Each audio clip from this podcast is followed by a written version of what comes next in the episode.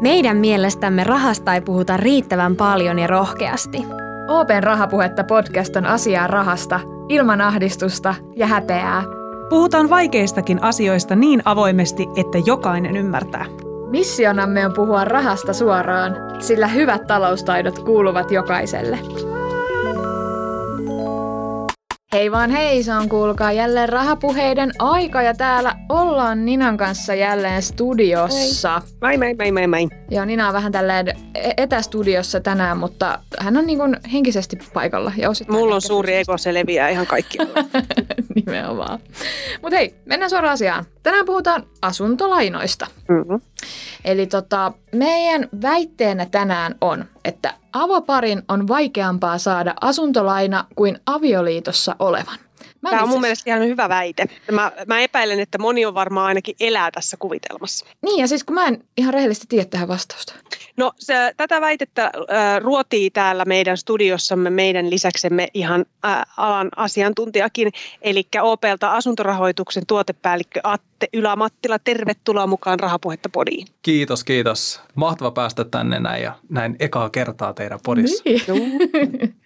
Ihanaa. tulee vielä vakkari. Niin, tuossa tulee meidän uusi, tota, neli, tähän meidän nelikkoon uusi juontaja, eikä vaan? No mikä ettei. Okei, okay. hei, tota, mä en ole itse siis, niin kun, mä en tiedä tosiaan, miten tämä menee, tämä asia, mutta mulla ja mun ö, kihlatulla, meillä on siis kaksi erillistä lainaa.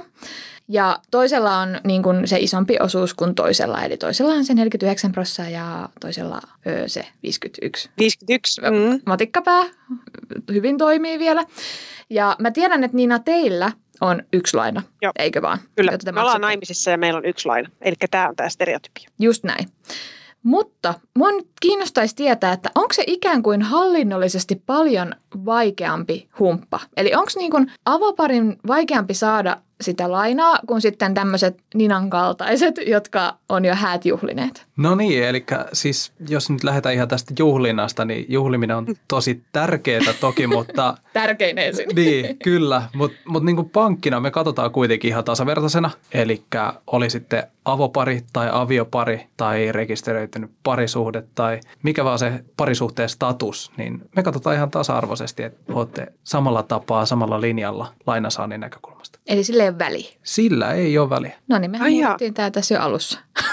No, no, Mistä- tää mistä me nyt puhutaan? Mutta mut siis meneekö se oikeasti käytännössä niin, että kuitenkin jos sä oot avopari, niin sulla pitää olla kaksi erillistä lainaa ja sitten avioliitossa olevat on, että heillä on sitten mahdollista saada vain se yksi laina siihen, siihen asuntoon. Eli, eli niin, onko se näin? Tämä on niin kuin tosi hyvä nosto. Moni varmasti ajattelee juurikin näin, eli että on tämmöinen stereotypia, että jos sä oot avopari, niin sit pitäisi olla kaksi erillistä. Mutta todellisuudessa ei, ei oikeastaan edes tarvi. Eli tämmöinen kaveriporukkakin, joka haluaisi ostaa vaikka yhteisen mökin, niin voi ottaa sen mökin joko erillisillä lainoilla tai jopa yhteisellä lainalla. Eli se on jopa mahdollista ihan tällaisessakin tapauksessa. Et se on, pankki antaa niitä vaihtoehtoja, mistä voi sitten lähteä tekemään sen päätöksen, että kumpi on siinä omassa tilanteessa se järkevin ratkaisu. Okei, niin että ei ole vaan periaatteessa yhtä ratkaisua, vaan yleensä sit voi niin kuin, on vaihtoehtoja. Ko. Kyllä, eli, eli niin kuin tämmöisissä rahoitustilanteissa yleensä löytyy ää, muutamiakin vaihtoehtoja tai useampia vaihtoehtoja, ja rahoitusneuvojat on just siihen koulutettuja ja heillä on se täys osaaminen, että he pystyvät tarjoamaan nämä vaihtoehdot siihen pohdittavaksi ja auttaa siinä pohdinnassa, mutta se itse päätös tulee kuitenkin sitten asiakkaalta itseltä. Okei. Mä, hei, mä, mä, mä muuten kysyn heti tässä kohtaa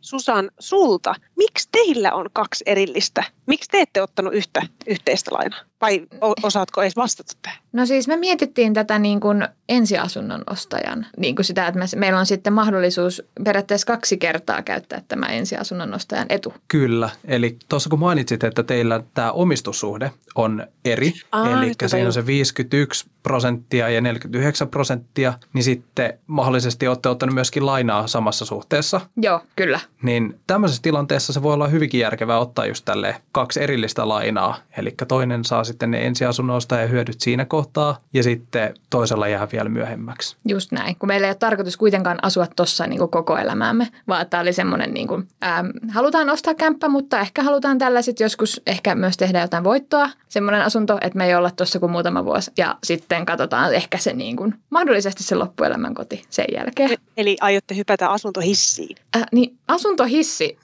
siis mikä, mikä se niin kuin on? Eikö, eikö asuntohissi ole just se, että, että ostetaan ensin se pienempi ja sitten kun ollaan asuttu siinä tarpeeksi pitkään, niin sitten hypätään isompaan ja siitä isompaan. Eikö se ole niin kuin asuntohissi vai onko mä ymmärtänyt ihan väärin? No, itse... Teistä ei kumpikaan osaa sanoa. Mä en osaa sanoa tähän mitään. Mutta... Oletko Ky- keksinyt oman termin? Ehkä. Kyllä mä ainakin vakuutuin tuosta termistä. No niin. Okei, okay. eli se tarkoittaa Mut- ehkä jotain. Mutta mut, mä jatkan hei vielä näitä niin kuin kummallista ristikuulustelua täältä. Mhm. Mm-hmm. Atte, olisiko meidän sitten avioparina ollut mahdollista ottaa kaksi erillistä lainaa? Vai onko se sitten silleen, että koska me ollaan naimisissa, niin meidän on pakko ottaa yksi ja yhteinen? Tämäkin on hyvä kysymys, koska ää, avioliitossahan yleensä katsotaan, että, että se niin omaisuus ja kaikki muu jaetaan, jaetaan keskenään, mutta jotkut avioparit voi tehdä ihan niin kuin avioehtojakin ja sillä eriyttää sitä omaa taloutta toisen taloudesta. Mm. Ja samalla tapaa, jos näin haluaisi, niin on mahdollista ottaa myöskin kaksi erillistä lainaa. Eli ei siinäkään ole estettä. Se on ihan siitä, että miten sen itse haluaa. Tota, mä vielä haastan, tota, kun sä sanoit tuossa, että, että kaikki on tasavertaisia. Kun musta tuntuu siis jotenkin, että äh, yhteiskunnassa jotenkin olisi tosi moni asia paljon helpompaa, jos me oltaisiin mun puolison kanssa naimisissa. Niin tota, onko se nyt sitä just, että kun nämä ihmiset on, tai niin kuin vaikka Nina ja sun mies, te olette tehnyt sopimuksen keskenään, niin mm. onko se sitten jotenkin sitoutuneempia yhdessä kantamaan sitä vastuuta, eli vaikka sitä lainaa ja riskejä ja niin edelleen, kun taas me, jotka ei olla. Miten pankki tämän näkee? No avioliittohan on noin niin kuin karkeasti ottaen juridinen sopimus. Se on taloussopimus. Kyllä, mutta se on nimenomaan sopimus ää, tämän pariskunnan kesken. Ja sitten kun taas lähdetään puhumaan tästä asuntolainan ottamisesta, niin siinä tehdään sopimus tämän asiakkaan ja pankin kesken. Eli sitten se ei siinä ehkä niin kuin... Siinä se ei samalla tapaa. Eli, eli äm, tämä juridinenkin sopimus on tämmöinen tietynlainen äh, perusratkaisu niin sanotusti. Eli on myös olemassa mahdollisuus käyttää avioehtoa, eli tehdään yhdessä sopimus, joka sitten määrittelee uusiksi niitä asioita, mitkä muuten tulisi avioliiton myötä vähän niin kuin annettuina. Joo. Tota, no miten tämä sitten, niin kuin, jos mennään siihen, että miten tämä koko homma käytännössä menee? Että jos meitä on kaksi aikuista, me haluttaisiin ostaa kämppä X, niin tekeekö, tehdäänkö me omat lainahakemuksensa samasta asunnosta? Tehdäänkö me se yksi hakemus ja jossain se sitten halkastaan miljoonaan osaan vai miten tämä niin koko prosessi menee? Et nyt jos haluaisi hakea sen asuntolainan. Tosi hyvä kysymys. Tämä on semmoinen, mikä niinku on huomattu, että et ei ole aina kauhean selkeä siinä lähtövaiheessa, että hei, miten mm-hmm. tämä nyt hakuprosessi menee, miten se menee se koko ää, tota, lainaneuvotteluprosessi. Mutta kyllä se lähtee siitä, että tehdään se yksi hakemus. Eli aina tehdään tämä yksi hakemus, jos ollaan ostamassa yhteistä kohdetta tai just se kohde on se sama, mitä katsotaan ja ajetaan ottaa sitten yhteinen tai erilliset lainat, niin siitä huolimatta. Okei, ja se on se, eikö se, ole, se on se, mikä tehdään netissä. Se ihan, ihan perinteinen, se ensimmäinen askel periaatteessa, että sä menet nettiin ja avaat sen lainahakemuksen ja sitten sieltä joku ottaa yhteyttä, eikö näin? Yes, eli sieltä netin kautta käydään laittaa se hakemus, niin sieltä voi merkitä, että hei, haen toisen henkilön kanssa, jolloin ensin täytetään ne perustiedot ja sitten toinen henkilö voi käydä vielä katsoa sen oman osuutensa kuntoon siitä ja sitten yhdessä lähetetään se hakemus eteenpäin, tämä yksi yhteinen hakemus. Ja sitten rahoitusneuvonta katsoo sen parhaan vaihtoehdon. Kyllä. Tai vaihtoehdot. Juurikin näin, eli sitten päästään, sit päästään siihen niin kuin lainaneuvotteluprosessiin, eli sitten kun se hakemus on tullut, niin sitten päästään neuvottelemaan, että mikä se lopullinen ratkaisu on. Eli sitten tarjotaan niitä vaihtoehtoja, että onko se sitten yksi yhteinen laina tai erillistä. No, tämä on aika peruskysymys. Tämä, vaikut, tämä tähän, tähän seuraavaksi kysyn sitä, että mikä vaikuttaa siihen, saako lainan vai ei. Ja tähän nyt on ihan sama, olit se sitten yksin hakemassa tai, tai kaveriporukan kanssa tai puolison kanssa, mutta että siis mikä siihen sitten vaikuttaa, että sitten lainaneuvotteluissa päästään siihen pisteeseen, että jep, tuo kämppä, johon olette ihastuneet, niin me voimme lähteä sitä lainoittamaan. No riippuu vähän siitä, että millä tuulella rahoitusneuvoja on. Niinhän Saattaa... se usein on tällaisissa jutuissa, että onko se herännyt vasemmalla jalalla ja juonut kahvia, niin sittenhän se päättää sen. Joo, tämä saattaa olla se niin kuin ajatus monella, niin kuin, että, että tällaisella voisi olla vaikutus, mutta oikeasti sille ei ole. Eli siis ähm, näitä ei tehdä kuitenkaan ihan niin kuin fiilispohjalta, vaan pankki tekee nämä ratkaisut faktapohjaisesti. Eli siinä katsotaan ne lähtötiedot, että, että onko sulla mahdollisuus maksaa se laina ilman, että sun talous joutuu liian tiukille. Eli onko sun riittävät tulot, siihen sopivat menot sille, että sinne jää myöskin sitä liikkumavaraa. Eli ei, ei haluta ikinä laittaa liian ahtaalle. Eli se on niin kuin se lähtökohta.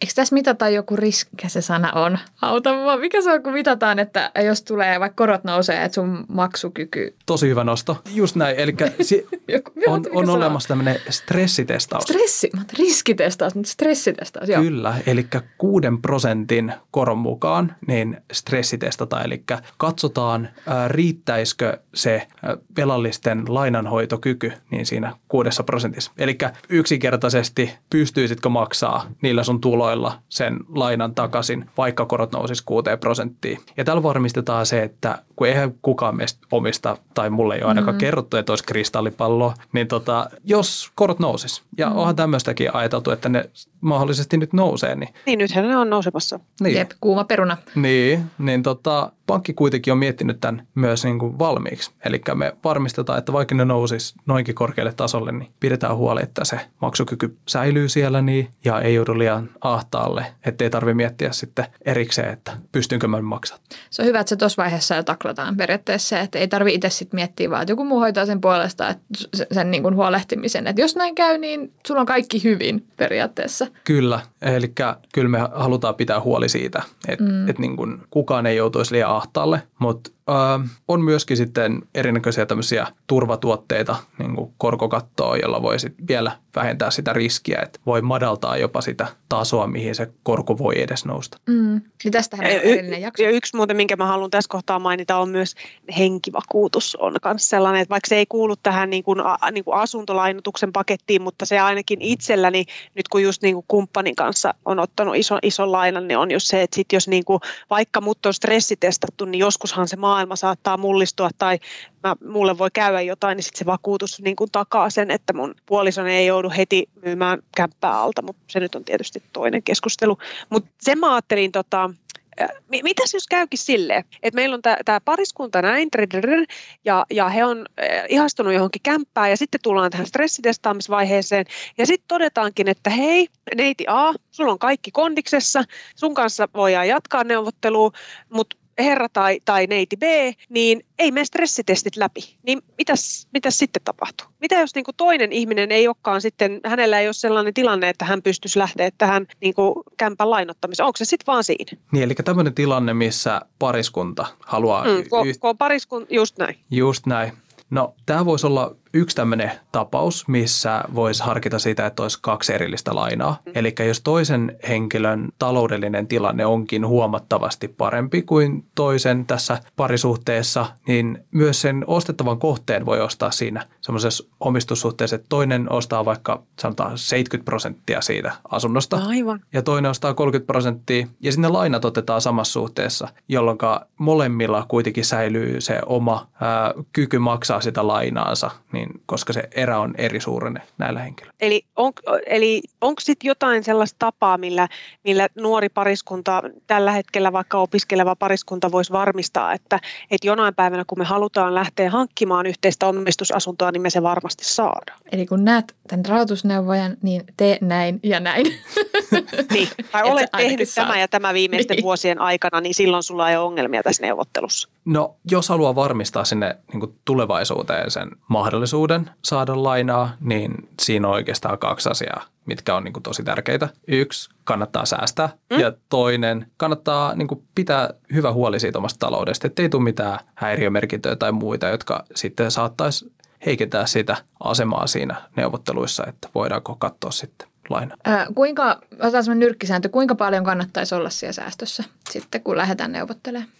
Yes, eli jos ottaa vaikka tämän ensiasunto, ensiasunnon ostajan tapauksen, niin ää, ASP-säästö on tämmöinen hyvinkin järkevä ratkaisu. Mm. Ja siinä tarvii olla vähintään se 10 prosenttia tästä ostettavasta asunnosta, eli siinä kohtaa se olisi semmoinen sopiva. Mutta sitten ää, täytyy olla mahdollisesti myöskin tämmöisiä lisävakuuksia. Ää, toi Kaisu Kristi itse asiassa avasi hyvin jotenkin tätä, että miten mm-hmm. ne kaikki niin kuin lisävakuudet ja muut menee, niin kannattaa kuunnella toi kaikki asuntolainasta. Podcastit tuli teiltä lokakuussa, mm, mäkin kuuntelin. Oli hyvä. tosi hyvin avattu. Kotiläksyt tehty. on, on. Joo, siinä on enemmän siitä. Siitä Kaisu kyllä tosi hyvin avas. Ja tuli tuosta korkokatostakin mieleen, mä huikkasinkin tuossa, että siitähän meillä on myös tullut jakso. Eli jos korkokatto oli semmoinen, mikä on uusi juttu, niin sekin kannattaa ehdottomasti kuunnella. Se on nyt tämän kauden uusia juttuja ihan kuulijoille vinkkinä. Kyllä, ajankohtainen aihe.